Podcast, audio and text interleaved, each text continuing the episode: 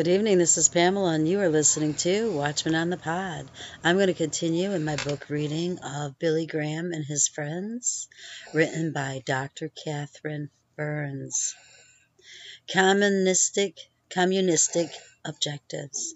Of course, world government advocates knew exactly what they were promoting. One such advocate, George W. Blount, brags, quote, Dr. Luther Evans, president of World Federalists USA, reminds Federalists that they should not be discouraged. It cites the fact that during the past quarter century since 1945, World Federalism has spawned a goodly number of world law organizations. He lists the following the Institute for International Order, the Stanley Foundation, the World Peace through World Law of the American Bar Association, the Parliamentaries for Federation of Democratic Nations, Atlantic Union, the American Movement for World Government, World Association of World Federalists, International Peace Academy, World Constitutional Group, also, there are related organizations the United Nations Association, United, uh, the USA, no, let's see, the United Nations Association USA, the Commission to Study the Organization of Peace, Council on Foreign Relations, Foreign Policy Association. All these work toward the goal of world peace under world law. Unquote. Not only did Henry Luce belong to the Atlantic Union, but he was also a trustee of the Institute of Pacific Relations, IPR. A little background on the IPR is needed at this point. David Allen Rivera explains, quote, In 1925, Lionel Curtis established the Institute of Pacific Relations, IPR, in 12 countries in order to steer America towards communism. The Round Table Finger Organization was financed by the Rockefeller Foundation, the Carnegie Corporation, the Carnegie Endowment for, Inter- in, for International Peace, and the Ford Foundation. The American branch received funding from Standard Oil, Vacuum Oil, Shell Oil, International General Electric, Bank of America, National City Bank, Chase National Bank, International Business Machines, International Telephone and Telegraph, Time Magazine, and J.P. Morgan. Quote, IPR was led by Professor Owen Lattimore, head of Johns Hopkins University School of Diplomacy, who, during 1951-52 investigation of the IPR, was identified as a Soviet operative. The Senate found the group to be a vehicle toward communist objectives. Men from the IPR, who were all communist or pro communist, were placed in important teaching positions and dominated the Asian Affairs section of the State Department. After a four year battle, their tax exempt status was revoked from 1955 to 1960.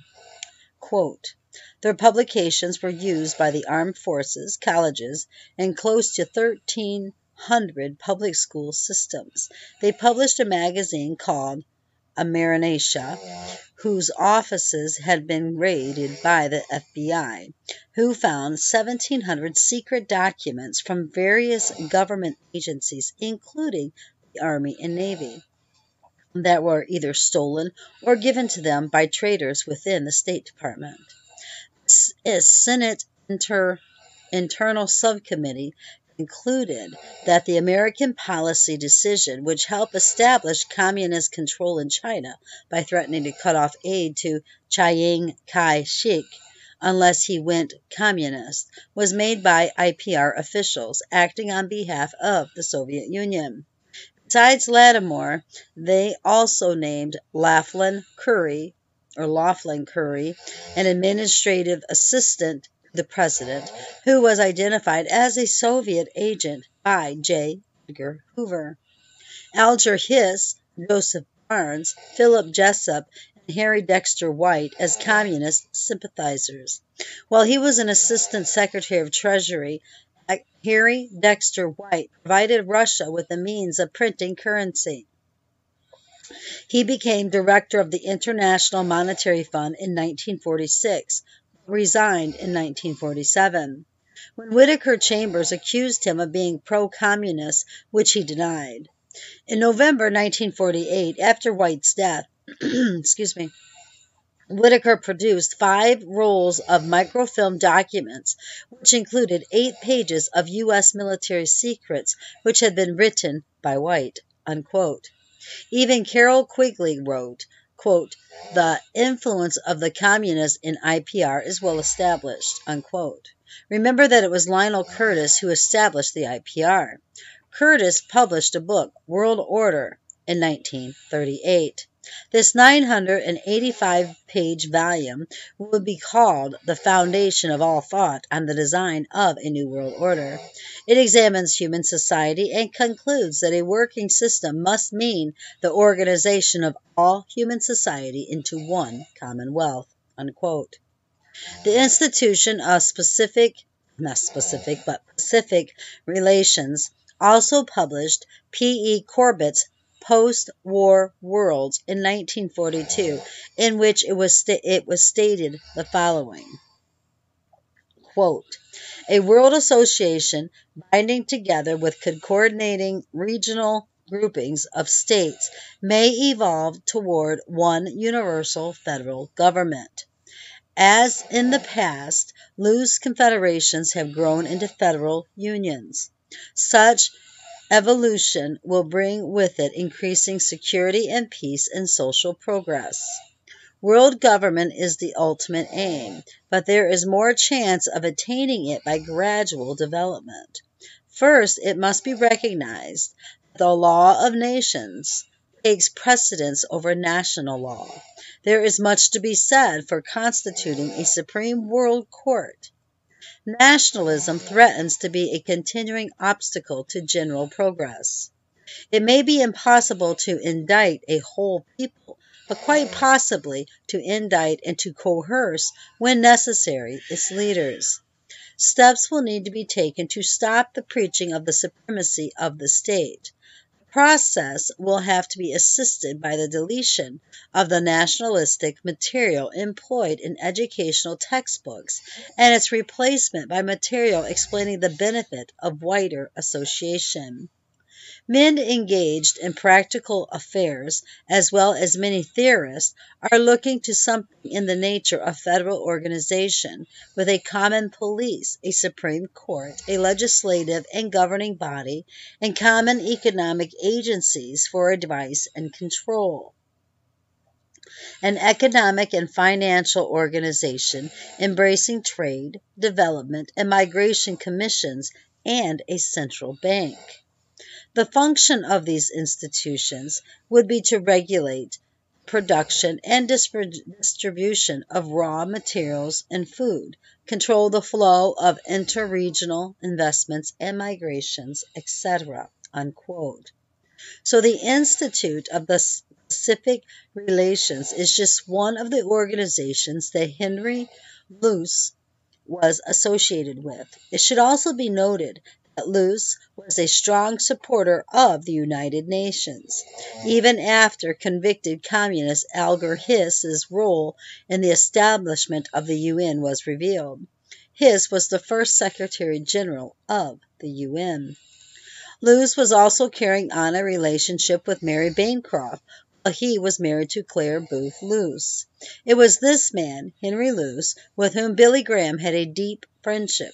Of course, Billy Graham has been a supporter of the United Nations for a long time, so perhaps this is why Luce and Graham could be good friends.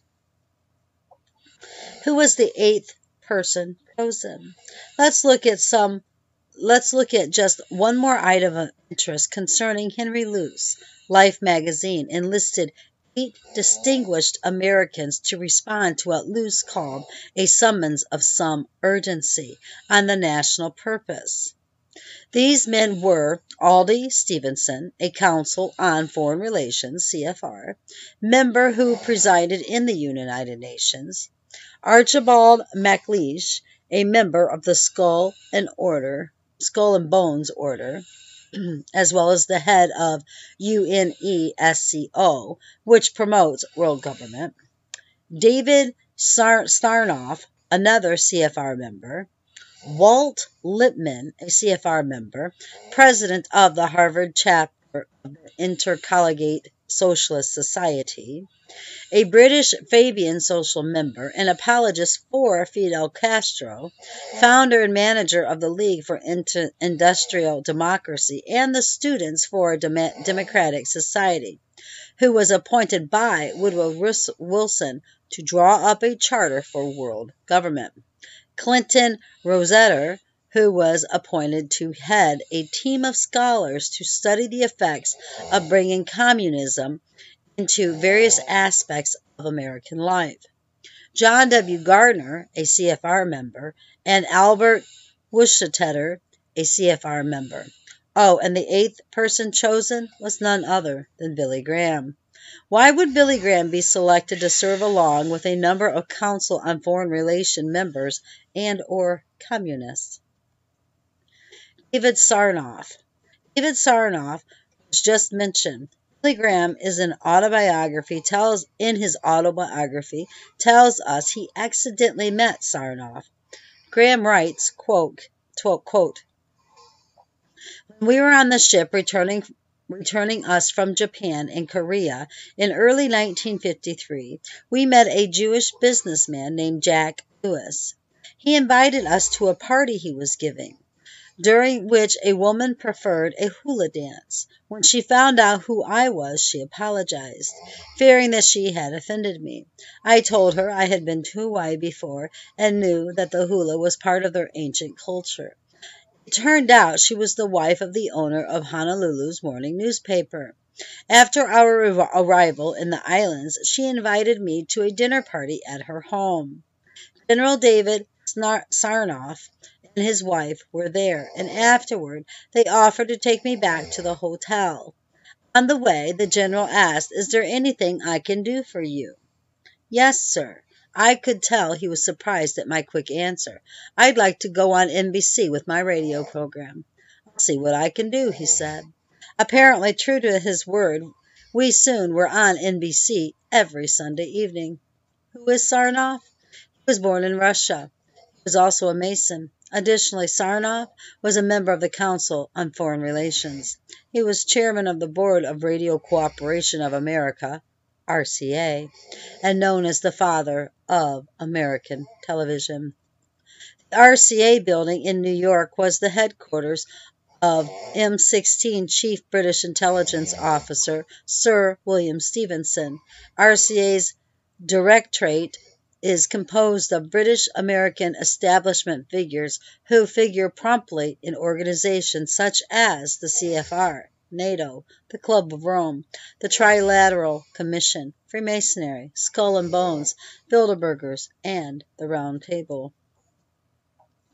Other groups represented by RCA's directorate are the Milner Group, Cine Foundation, Mont Pelerin Society, and the Jesuits Aristotle Society.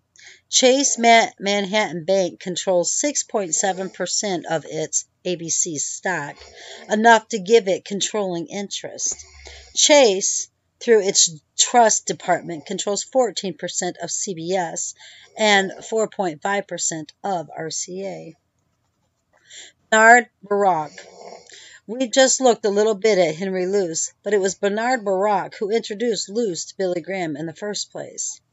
A book specially printed by the Billy Graham organizations states this quote, Graham's address was read at home by the late Bernard Baruch, the aging Jewish financier, confidant of Churchill, and former colleague of F. D. Roosevelt. Baruch drew it to the attention of Henry R. Luce, his house guest at Yeamans Hall near Georgetown. On the morning of Thursday, March 9th, Billy Graham learned that Luce would stay the night at the executive mansion and would attend the crusade. Graham's own autobiography brags, quote, In the winter of 1950, we held our first major Southern crusade in Columbia, South Carolina. Governor Strom Thurmond invited Ruth and me to come and stay in the governor's mansion as his guests. One day while there, we received a call from a Mr. Howland, Howland, head of the Atlanta office of Time and Life, saying that the founding editor and publisher, Henry Luce, wanted to come down and spend two or three days with us. Mr. Luce, it seemed, had received a letter from his friend, senior statesman and financier, Bernard Barak, who was vacationing at Hobcaw Barony, his plantation near Charleston. The morning newspaper in Columbia, The State, was carrying my sermons each day, and Mr. Barak had been reading them. He told Mr. Luce that this was something he thought America needed, and that he should send some of his people to get acquainted with me. Henry Luce decided to come himself. Unquote. Who was Barak? Well, he was the person who convinced Winston Churchill, a Mason, to join the Illuminati conspiracy. He was also one of many who gave money for the founding of the Council of Foreign Relations in 1921. In fact, quote, the Council on Foreign Relations, CFR, became the American headquarters for the Illuminati, led by Colonel Edward Mandell House, who wrote the charter. They were financed by Paul Warburg, Jacob Schiff, William Averell Harriman, Frank Vanderlip, Bernard Barak, Nelson Aldrich, J. P. Morgan, Otto Kahn, Albert H. Wiggin, Herbert H. Lehman, and John Rockefeller. Barak was also the confidant of Franklin D. Roosevelt and one of the biggest contributors to Woodrow Wilson's campaign for presidency. Barak was then named by President Wilson to head the War Industries Board, where he controlled all domestic war material contracts. It was widely rumored in Wall Street that out of the war to make the world safe for international bankers, he netted $200 million for himself, wrote Allen. Unquote. Barak was the United States representative for the United Nations General Assembly in 1946. He was also involved with the Royal Institute of International Affairs, RIIA. The RIIA branch in America is known as the CFR. On August 7, 1918, Barak said, quote, Every man's life is at the call of the nation, and so must be every man's property. We are living today in a highly organized state of socialism. The state is all, the individual is of importance only as he contributes to the welfare of the state. His property is only as the state does not need it. Hmm. He must hold his life and his possessions at the call of the state. Unquote. Barak was involved in the Rothschild bankers, and in 1913 he, along with others, brought in Lev Trotsky to New York and paid for the recruiting and training of 300 Russian Jews, who became the leadership in the Communist Revolution of Russia in 1917. John Foster Dulles tells us that Mr. Bernard M. Barak had, at times, cordial social relations with Mr. Gromyko, whom, no, when they were working together on the Atomic Commission. Gromyko was a distinct part in the drafting part of this charter with my own hands, unquote. I'm sorry, I kind of got like sidetracked there for a minute. When Gromyko visited the United States, the first man he met with was none other than David Rockefeller. Now, isn't it interesting and amazing that Barack, a man who helped bring communism to Russia and who was involved in bringing in a one world government, would be interested in Billy Graham and thought that Graham's message was needed by America? Of course, Barack's friend Gromyko also met with Billy Graham. Graham tells us in his autobiography Quote, in recognition of our presence, the Kremlin arranged for us to be received by the longtime foreign minister, Andrei Gromyko. Unquote. William Randell Hearst. Another man that needs to be looked at is William Randell Hearst.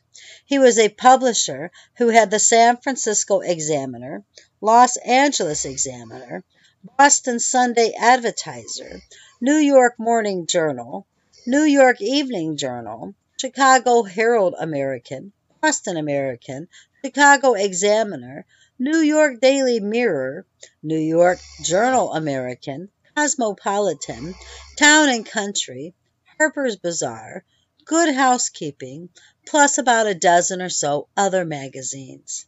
Hearst was the first one who put Billy Graham in the limelight. Graham writes in his autobiography about that event in 1949. He states, quote, When I arrived at the tent for the next meeting, the scene startled me. For the first time, the place was crawling with reporters and photographers. They had taken almost no notice of the meeting up until now, and very little had appeared in the papers. I asked one of the journalists what was happening. You've been kissed by William Randell Hearst, he responded. I had no idea what the reporter was talking about, although I knew the name. Hearst, of course, was the great newspaper owner. I had never met the man, but like most Americans, I had read his papers. The next morning's headline story about the campaign in the Los Angeles Examine, Examiner, followed by an evening story in the Los Angeles Herald Express, both owned by Hearst, stunned me story was picked up by the Hearst papers in New York, Chicago, Detroit, and San Francisco, and then by all their competitors. Until then, I doubt if any newspaper editor outside the area had heard of our Los Angeles campaign. Supposedly, he had sent a message to his editors, Puff, Graham, unquote. In fact, the night before the rally, an editorial written by Hearst said, of all great assemblies, take place in Los Angeles area this year, none perhaps will be more significant and with more far-reaching effects than the Billy Graham rally in the Pasadena Rose Bowl tomorrow evening. Unquote. How did Hearst know? Was there an orchestrated plan to promote Graham? Not only did Hearst puff Graham in his newspapers, he also financed the first three years of Graham's crusades. Hmm. When Bookstore Journal asked Graham in 1991, What has been the highlight for your ministry so far? he responded, quote, I always think my most recent crusade is the highlight, but there have certainly been high points. One of our meetings in Los Angeles in 1949. We were supposed to be there three weeks, but we stayed for eight or ten. Mr. Hearst, the publisher, became interested in the meetings. How, I don't know. Before his involvement, we didn't get any coverage at all in any paper, except for maybe a little note on Sunday at an edition page saying that the meetings were continuing. Then, all of a sudden, we were on the front pages of both of Hearst's local papers every day, and we were in all of his papers across the country. Of course, the other papers have to pay attention then. Time magazine did an article, and I think that was before it had a religious section. That was a turning point. Unquote. Christians everywhere. Graham continued, quote, Another significant thing happened in the early 50s in Boston. The Pilot, which is the diocesan paper, put Bravo Billy on the front cover. That made news all over the country. He and I became close, wonderful friends. That was my first real coming to grips with the whole Protestant Catholic situation. I began to realize that there were Christians everywhere. They might be called modernists, Catholics, or whatever, but they were Christians.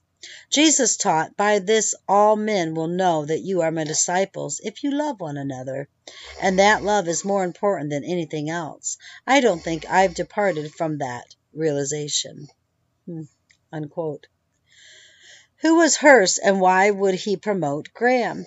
One researcher says this quote, Hearst had built a newspaper empire, which he used to influence political events in the United States. He used his paper to demand war with Spain, which broke out in 1897, five months later to the assassination of President William McKinley on September 6, 1901. Randolph Hearst printed an editorial in his newspaper which approved political assassination under extreme circumstances. Unquote. In addition, in an editorial dated August 28, 1933, William Randolph Hearst wrote in a part, quote, "A politician will do anything to keep his job, even become a patriot." Unquote. Quote, Hearst was not only deeply involved in dirty politics and dirty tricks, but in his private life, he lived in adultery for some 30 years by having movie actress Marion, Marion Davies as his mistress.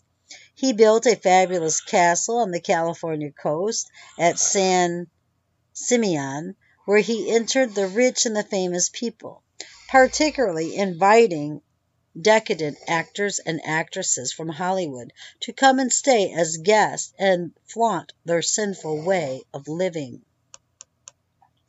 Hearst never repented of his sins to become a Christian, but he became intensely interested in the Youth for Christ movement and began to promote it through his papers.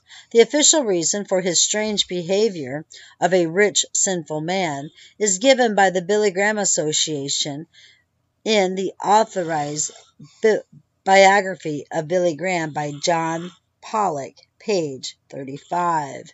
Quote, Hearst had become interested in Youth for Christ, which flourished exceedingly in his home city of Los Angeles, and promoted it by several editorials in his national chain of newspapers, not for religious reasons, but because it provided moral standards for youth and was an answer to the growing problem of juvenile delinquency.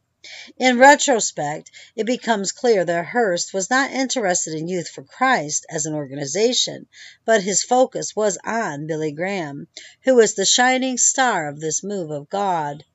On March 18, 1946, Torrey Johnson organized a tour to launch Youth for Christ to a war devastated Europe. Among the people who went on this trip was Billy Graham. But there were two other men on this trip who would greatly influence Graham. One was the Toronto Youth for Christ director, Charles Templeton, a former newspaper cartoonist. Templeton was an intellectual and had great difficulty in believing that the Bible was the Word of God. A few years later, he made an official decision of rejecting the Bible as the infallible Word of God. Here is what Billy Graham said of Templeton He helped me tremendously to broaden my whole vision. The second man was Wesley Hartzell, a journalist on Hearst's Chicago American. He had been assigned by Hearst to travel with the gospel team and write articles dealing with the success of the meetings, which were to be featured by the International News Service, reaching into nearly all American cities and large towns. At that time, no one in the Christian community knew that the world government had begun to build an icon that later would be accepted by the large masses of people as a holy man speaking for God. The team stayed in Great Britain three weeks. Hmm. Puff, I think that says YFC. Puff YFC.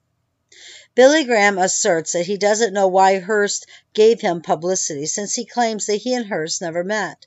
But earlier in his autobiography, he admitted that Wesley Hartzell, a Hearst newspapermen traveled with the Youth for Christ and Graham to Great Britain. A Prophet with Honor, which Graham asked William Martin to write, says basically the same thing.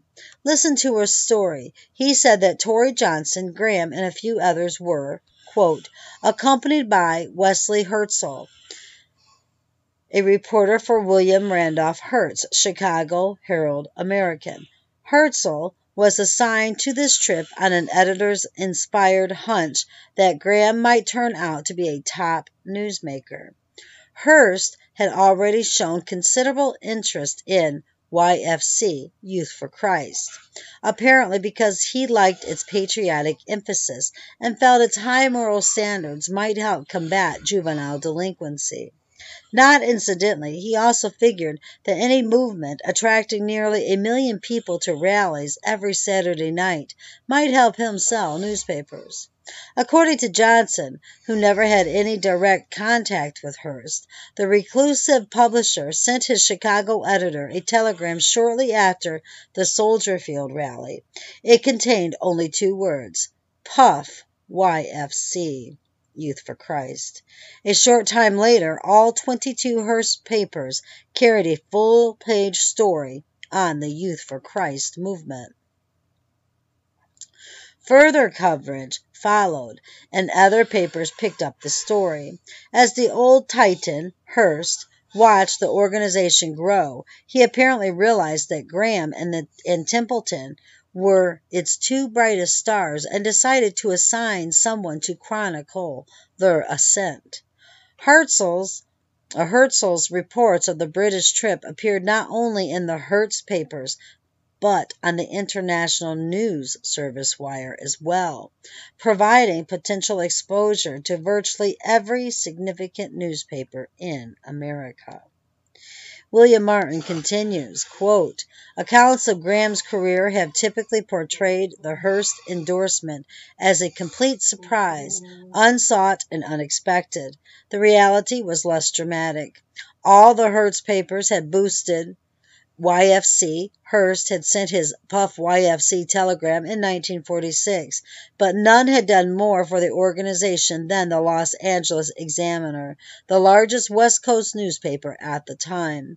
Its publisher, R. A. Carrington, though not particularly religious himself, admired the organization gave its activities and good coverage in the newspaper, did much of its printing free of charge, and arranged for the paper to sponsor various YFC projects. Most notably, Carrington had given YFC leader Roy McKeown a weekly column in the Sunday Examiner to report on YFC activity for a five state region.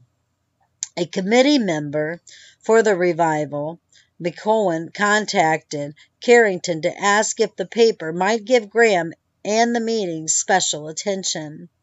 Carrington met with Graham, then telephoned the chief, Hearst, and the rest was publicity. The next morning the Examiner and the city's other Hearst paper, the Herald, gave him banner headlines, and twelve other papers in the Hearst chain also gave the campaign extensive coverage. Within days, the Associated Press, the United Press, and the International News Service picked up the story, and Time, Newsweek, and Life followed soon afterward with major feature stories. Unquote.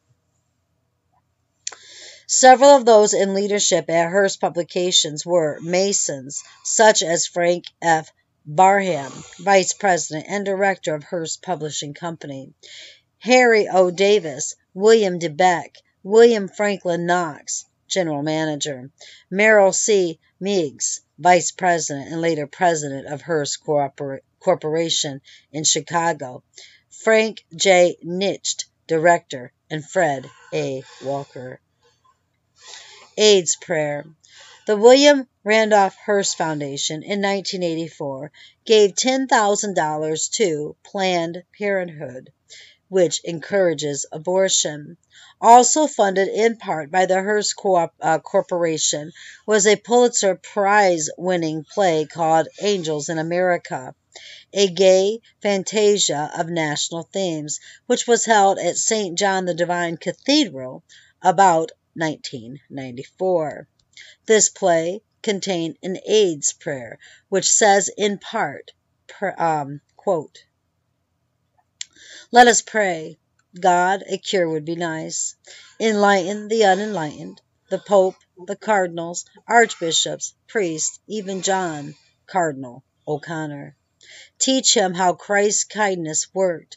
Remind him he's forgotten. Make them all remember. Replace the ice water in their veins with the blood of Christ. Let it pound in their temples.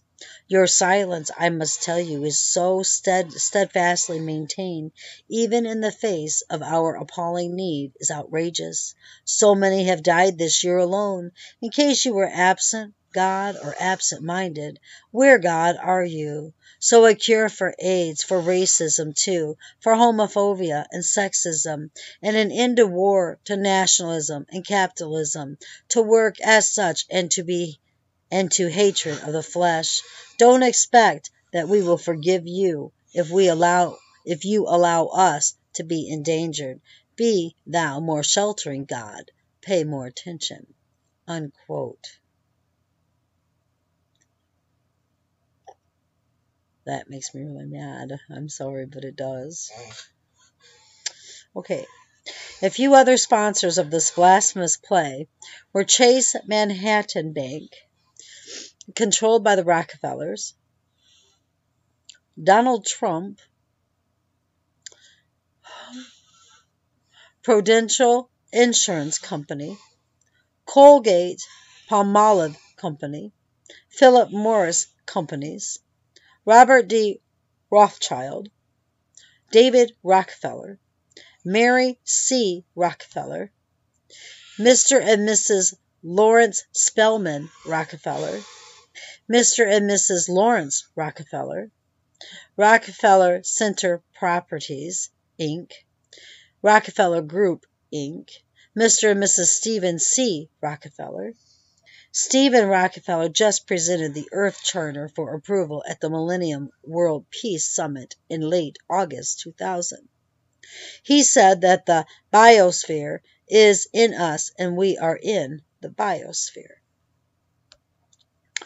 Hearst is also into book publishing now and has published so-called Christian pro-gay occultic, pro-gay, pro-gay, occultic, and satanic books. One of these books was The Relaxation Response by Herbert Benson, which promoted the occultic technique of yoga, although under a different name.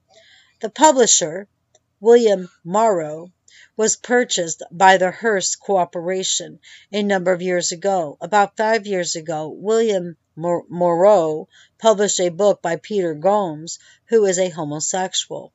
Prior to this, they printed Ruth Montgomery's book of, on Jeane Dixon, an astrologer, as well as the Book of Predictions and The Eye of Shiva. Oh, and another book published by William Morrow was A Prophet with Honor. The Billy Graham Story, a book which is very favorable to Graham and which he asked to be written. Hmm. What is amazing is that Hearst would take an interest in someone like Billy Graham in the first place. As was already mentioned, Hearst was not a Christian and was living in adultery, yet he was drawn to Graham. William Randolph Hearst, Jr. was even instrumental in helping out Graham 1957 crusade in Madison Square Garden. A prophet with honor states, quote, Seldom, if ever, has a crusade been able to boost that boost boast boast of more competent and influential leadership. The Crusade Committee, chaired by Roger Hall, Vice President of Mutual of New York, included in its number Chase Manhattan, George Champion, Norman Vincent Peale, longtime Graham backers Russell Maguire and J. Howard Pew, corporate executives Walter Hoving, Eddie Rickenbacker, Jeremiah Milbank, Reader Digest senior editor Stanley High, and media moguls Henry Luce, William Randolph Hearst, Jr., Herald Tribune, editor Ogden Reid, and ABC president Robert Kintner. With this kind of clout at the top, and with solid encouragement from members of the Dodge, Phelps, Vanderbilt, Gould, and Whitney families, finance chairman Howard Isham, vice president and treasurer of U.S. Steel, found it relatively easy to raise a large portion of the projected $600,000 budget. Unquote. The liberal press has helped Graham in more ways than one. One author reveals, quote, apparently Billy Graham has a special tie-in with liberal media as well since they covered up a report that his nephew, Kevin Graham Ford, pleaded guilty for exposing himself to two teenage girls. There was also a story about a $23 million slush fund scandal. See Chapter 7 for more about this, which briefly threatened the Graham empire. Wow. But that also suddenly disappeared from mention in the national media. Unquote. The World Book Year book the World Book Yearbook, mentioned that Graham drew criticism from some of his supporters for having concealed the existence of a $23 million educational fund. This book adds there were also charges in the publishing world that Graham's best selling How to Be Born Again reproduced without acknowledging it without acknowledging it, a great portion of one of his earlier books issued by a different publisher. It sure has paid Graham to have friends in high places. Brooks Hays. Another individual in high places was Brooks Hays. Hays was a congressman from Arkansas, a Mason, and an assistant to the late President Kennedy. He was also on Council on Foreign Relations member. Hmm, imagine that. Additionally, he was one of the people who sponsored an ungodly Temple of Understanding, which will be covered later. Hays states, I must say at the onset that I did not accept all of the Bible as literal true. The literal inerrancy position of insp- inspiration is DWC, anti biblical, for it tends to make an idol of printed pages. It is DWC, bibliolatry, as dangerous as any other form of idolatry. Wow, unquote. What does Graham think of Hays? He writes in his autobiography I called my old Christian friend, Congressman Brooke Hays, from Arkansas, and asked his advice. Sadly, Hays' statement about the Bible sounds a little bit like what Billy Graham told the Saturday Evening Post in April 1963. I am not a literalist. If you try to accept the literal meaning of every word in the Bible, you will get into all sorts of trouble. Hmm. Unfortunately, Graham will get into far more trouble on Judgment Day by not believing the Bible. Presidents and Royalty just briefly, let's look at some of Graham's friendships with leaders around the world. The following quotations are taken from Graham's autobiography, Just as I Am. During the eight years of Reagan's administration, we saw each other a number of times. I especially appreciated his kindness in inviting Ruth and me to several state dinners for visiting foreign leaders. In November of 1985, he invited us again to a state dinner, this time in honor of Prince Charles and Princess Diana. In December 1987, the Soviet Union's General Secretary Mikhail Gorbachev and his, wife Raisa visited Washington for a summit conference. We were invited to some of the festivities. During the welcoming ceremony on the White House lawn, Ruth and I were standing next to Henry Kissinger. In November 1988, President Reagan's last official guest for a state dinner was Prime Minister Margaret Thatcher of England. In 1981, she had been his first such guest. He had invited us, and he invited us again. We first met George and Barbara Bush some years earlier, before he became prominent in national politics. I had met his father, Senator Prescott Bush, several times during my visits to Washington. I got to know him better after his retirement from the Senate as a golfing partner at Hobe Sound, Florida. I also got acquainted with his wife, Dorothy Bush, a delightful and devout woman who was very supportive of our work across the years. Wow. The second White House state dinner during the Bush years was in honor of the Gorbachevs in 1990. I was seated next to Raisa Gorbachev with President Bush at her other side. I became good friends with R. Sargent Shriver, head of the Peace Corps and later we made a documentary film together on the problem of poverty in the Appalachian Mountains. One day he offered to pick me up in Montreat. He showed up with a helicopter and landed in front in our front yard. Nixon came to Charlotte on October 15, 1971, honoring me by attending Billy Graham Day there, an event sponsored by the city. He and I stood in an open convertible that moved slowly through town. One day, Ruth and I attended a Father's Day luncheon at the Waldorf Astoria Hotel, where I was honored as Father of the Year in the field of religion. I had the opportunity to meet Mickey Mantle, the great baseball player. I sat down beside him and we got to know each other for the first time.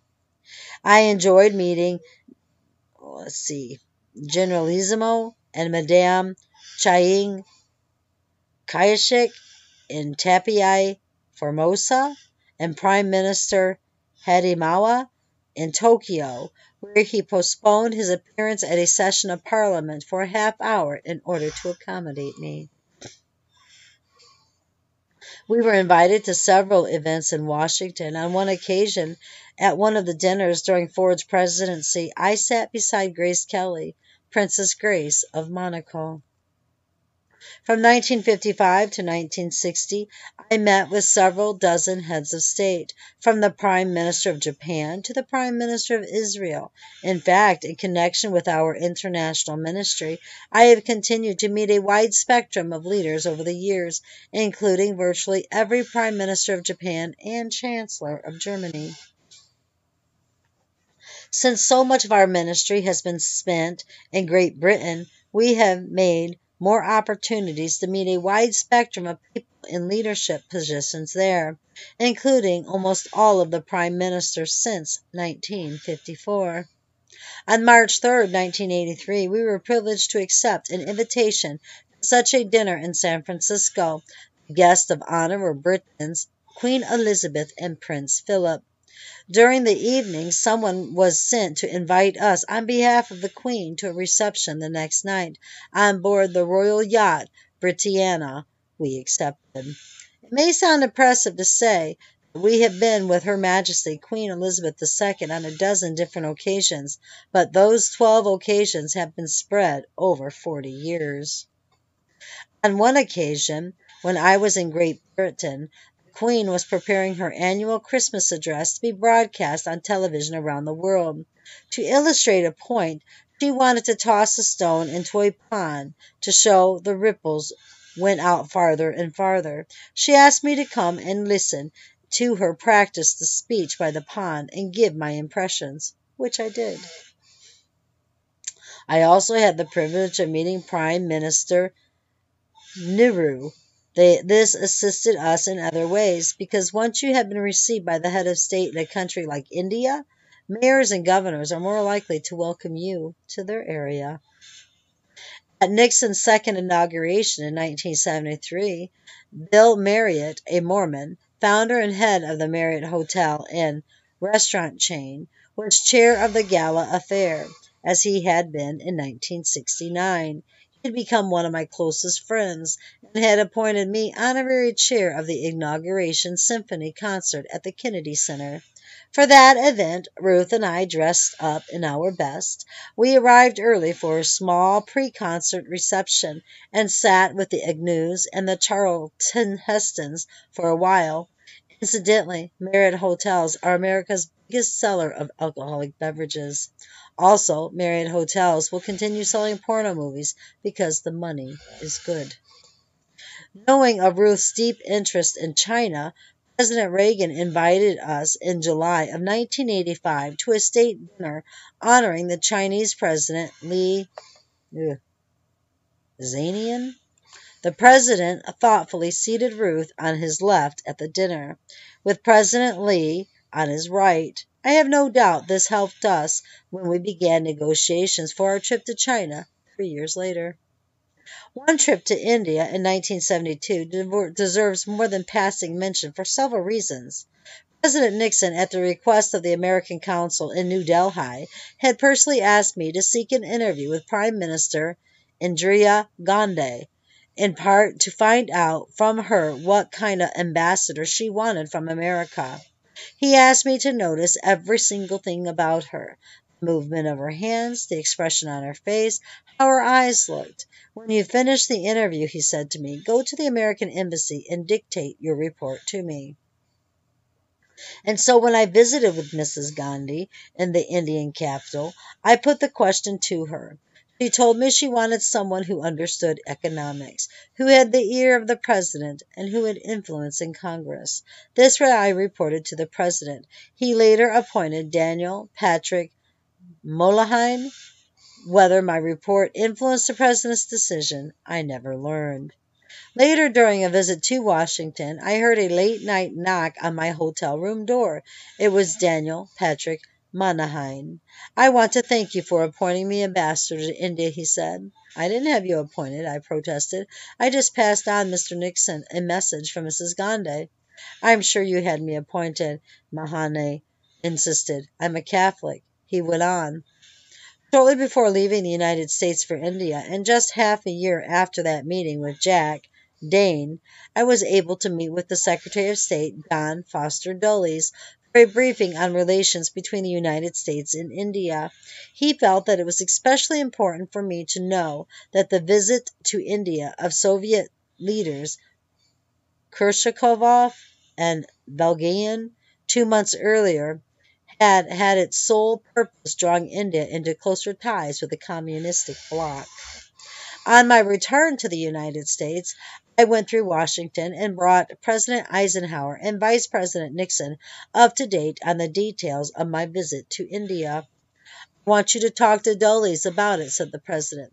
Dulles kept me a long time because he wanted to hear every detail of our visit to Asia, as well as my impressions of India and Nehru. He also wanted to talk with me on personal matter. Another source reports Johnson invited me invited him, Graham, to the White House 23 times, five of those for overnight. The truth was that Billy Graham knew more of the inner workings of Johnson's White House than Nixon. The above is just a small sampling of those with whom Graham has rubbed shoulders. In fact, he bragged. Over the years I have met so many of the rich and famous in many countries that it is impossible to mention or even remember them all. I have crossed paths with a wide spectrum of leaders from all kinds of fields politicals, politics, religion, business, education, entertainment, sports. Richard Nixon once told an interviewer that I knew more international leaders than he did. Well, I think I'm going to end that for now because, oh, well, I'm only at 53 minutes. Why not go an hour? So let me just continue, I guess. Graham wonders if he's pleasing God or man. Graham said that he was reluctant to talk about all the famous people he had met, but the reluctance certainly didn't stop him from spending a good amount of the over 700 pages referring to such acquaintances in his autobiography. It also didn't stop him from flaunting picture after picture of himself meeting with various presidents and royalty. He also pays a lot of attention to the public opinion poll. In fact, one of Graham's biographers noted that Graham admitted that he may pay more attention to public opinion polls than he ought to. Said Graham, I wonder sometimes if I'm pleasing God or man. Lyndon Johnson once acknowledged that he often contacted Graham get a new injection of confidence and optimism, recalling that during one particularly difficult period, when I was being called a crook and a thug and all, he invited Graham to spend a weekend with him, and we bragged on each other. I told him he was the greatest religious leader in the world, and he said I was the greatest political leader. I've heard it stated that it's wonderful that Graham can be around all these world leaders and witness to them about Jesus. That certainly would be wonderful if that's what he was doing. I think it's obvious that he isn't really witnessing for Jesus. When he is asked to take messages from world leader to world leader and give reports of his overseas visits to presidents, he is acting in the realm of politics, not religion. Graham denies being involved in politics, but anyone who reads his autobiography can see that he is heavily involved in the political arena. As mentioned in this chapter, it was through Graham and that Reagan appointed an ambassador to the Vatican. Moynihan thanks Graham for influencing Nixon to appoint him as ambassador to India. Nixon asked for Graham's advice in selecting a running mate. Below is another quote to show you Graham's influence in the political realm. Quote, One morning, Billy got a phone call from the White House. President Eisenhower had been consulting him for some time on racial matters. Ike respected moral authority based on the Bible, and Billy knew the Bible. But this time Ike sought more. He wanted to know more. He wanted to know a moral white Southerner thought of the situation in Little Rock. Ike was feeling Billy out about sending troops to Little Rock. Do it, Mr. President. Within an hour, Vice President Nixon called Billy to ask the same question. It, answered Billy. That afternoon, the 101st Airborne Division entered Little Rock. Central High School was desegregated. It's true that Graham also functioned in the role of the nation's pastor. In 1968, Billy Graham gave the benediction at both the Democratic and Republican conventions in Chicago and Miami, as well as in 1988. In March 1969, Billy was called to Walter Reed Hospital in Washington, D.C. Ike Eisenhower was in bed, ghostly white, with nothing left but a trace of the famous grin. He had been there for almost a year. Dying, he asked for Billy. When Reagan was shot, the White House sent out an emergency call for Graham, and the evangelist came immediately to the Capitol to comfort and pray with Mrs. Reagan. When the Oklahoma City bombing took place, Clinton called on Graham for the memorial service. When the disaster occurred at the Twin Towers of the World Trade Center, a national day of prayer was called, and Graham was the speaker for the interfaith service, which included a rabbi and a Muslim imam. On this occasion, one clergyman offered a prayer which began with God of Abraham, Muhammad, and Jesus Christ. When George Bush Sr. decided on the Persian Gulf War, he sent a message to Graham which read, Come, we need you. He also had Graham preach the sermon. This sermon, however, was quite interesting. Graham said, Perhaps out of this war will come a new peace, and as stated by the President, a new world order. Of course, students of Bible prophecy know that the Antichrist will be the ruler of this new world order. Could Graham's endorsement and acceptance of the New World Order be why he was able to meet with heads of state over the past 50 or so years? Yes, it would be wonderful if Graham would take the message of Jesus Christ to these leaders, but he isn't doing it. How could Graham witness to presidents, etc., when he already believes that people such as Richard Nixon, Lyndon Johnson, Gerald Ford, Jimmy Carter, Bill Clinton, Mother Teresa, John Kennedy Jr., Elvis Presley, etc., were Christians? Some of these people will be covered more thoroughly later on. How could Graham preach the new true gospel of Christ to these people? Nothing new. I'm sorry. How could Billy Graham preach the true gospel of Jesus Christ to these people and tell them to repent when he doesn't believe the Jews need Jesus and pagans can be saved through nature? How can Graham present a salvation message to those leadership when he himself disobeys the Bible by having fellowship with apostate and unbelievers, which will be documented in the next several chapters?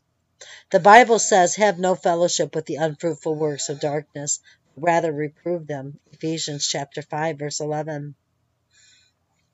I'm sorry to disappoint those who thought Graham was taking the message of salvation to those in leadership, but it just isn't so. Oh, he may mention words like God, Christ, or even Jesus from time to time, but that isn't sharing the gospel. Witches and occultists also mention those words.